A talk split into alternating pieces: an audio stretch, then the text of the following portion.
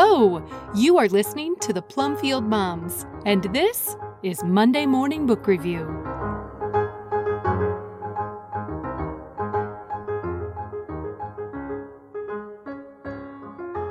That Book Woman.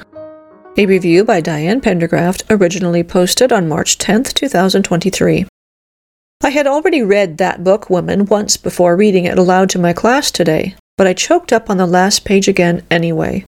Quote, Wish there was something I could gift you, too. That bookwoman turns to look at me with big dark eyes. Come here, Cal, she says, real gentle, and I come close. Read me something.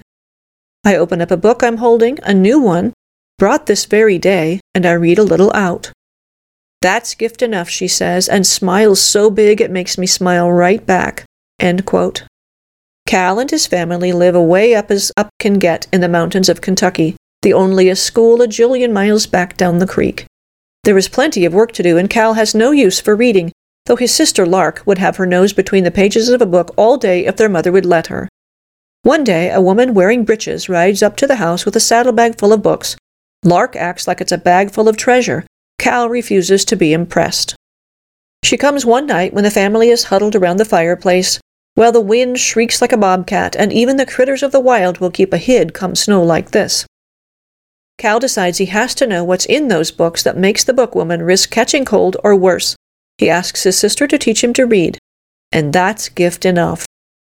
David Small's illustration style is perfect for this story with attenuated characters suggesting people stretched to their limit. The author's note begins This story was inspired by the true and courageous work of the Packhorse librarians, who were known as bookwomen in the Appalachian Mountains of Kentucky. That Bookwoman is available at Amazon.com. You can find more information on this book at biblioguides.com. Down Cut Shin Creek, The Packhorse Librarians of Kentucky, published by Purple House Press, is listed in That Bookwoman as a resource for learning more about the Packhorse Library Project of Eastern Kentucky.